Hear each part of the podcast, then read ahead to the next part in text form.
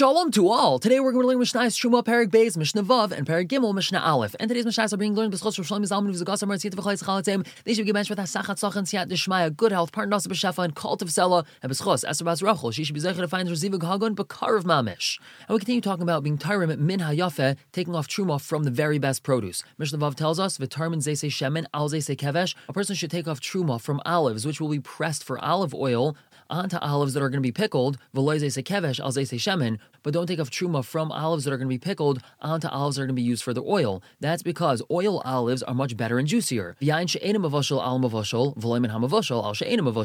he has wine which is not mavoshel, that means it's not cooked. It's much higher quality wine. He should take truma from that onto wine which has been cooked, and not vice versa. And Zaklal, this is the rule. If these two species, these two different things are kilayim, they're not allowed to be planted together. One's not allowed to take off truma from one onto the other.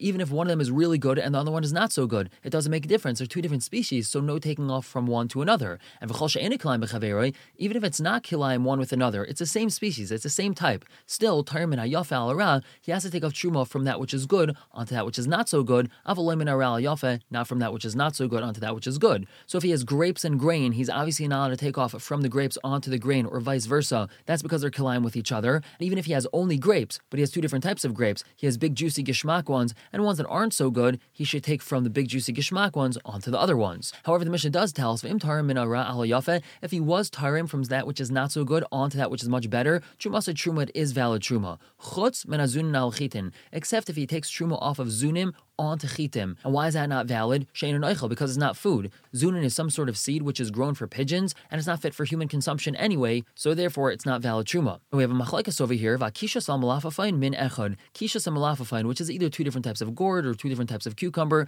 that's considered like one min, and we are allowed to be term from one onto the other. Rabbi Yehuda Eimer, he says shnei minin, it's considered like two separate minin, and therefore no being tyrim from one onto the other. And now moving on to Parag Gimel Mishnah Aleph. Hatarim kishas v'nimtzeis mara avatiach v'nimseis ruach. Let's say he took truma off of kishus, which is either gourd or cucumber, and turned out that it was bitter, or he took truma off of avatiach, which is melon or watermelon, and it turns out that it was spoiled. Truma, it's a valid truma, v'yachsav yitraim, but now he has to take off truma again. Now, even though we had just said in the previous parak that if one was tyrim min ara al yafa, b'diyavet it does work, this case is different, and that's for one of two reasons. Number one, because produce that's considered ra can still be eaten, whereas spoiled watermelon can't be eaten at all. Number two is because he could have checked to ensure that the melons were good before he took off truma. How could he have done that? Well, he could have removed one melon from the pile, taken truma just for that melon, and then tasted it to see if it was good, and then he could have taken off truma for the rest of the pile. Since he didn't do that, he has to take off truma once again. Now, what's interesting over here is that he has to give both of these trumas that he separated to the kain,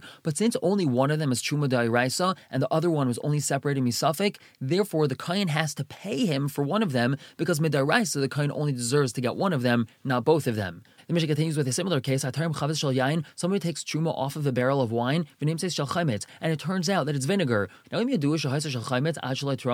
he knew that it was vinegar before he took off this truma, ain't a truma, it's not valid. However, if after he took off truma, then it soured, then it became vinegar, harizu truma, then it's valid truma, because when he designated it, it was perfectly okay wine. Now, I'm suffik, if he's in doubt, he doesn't know when it's spoiled, before he took off truma or afterwards, so truma, it's valid truma, but he has to take truma off again. And then the Mishnah tells us, Harishaina enimidamas b'fnei This first truma that he took off the wine is not going to create a meduma mixture by itself. Ve'en chayav chaimesh, and he's also not chayav a If he eats it, he doesn't have to pay that added penalty of a fifth, like we learned about in the first parak, and also the second one. So in this scenario, if one of these trumas fell into chulin, it's not going to make a meduma because we don't know which one of these is the real truma. We're going to stop here for the day, but pick up tomorrow with Mishnah Beis, clarifying this halacha that we just said. And with Mishnah Gimel, for now, Everyone should have a wonderful day.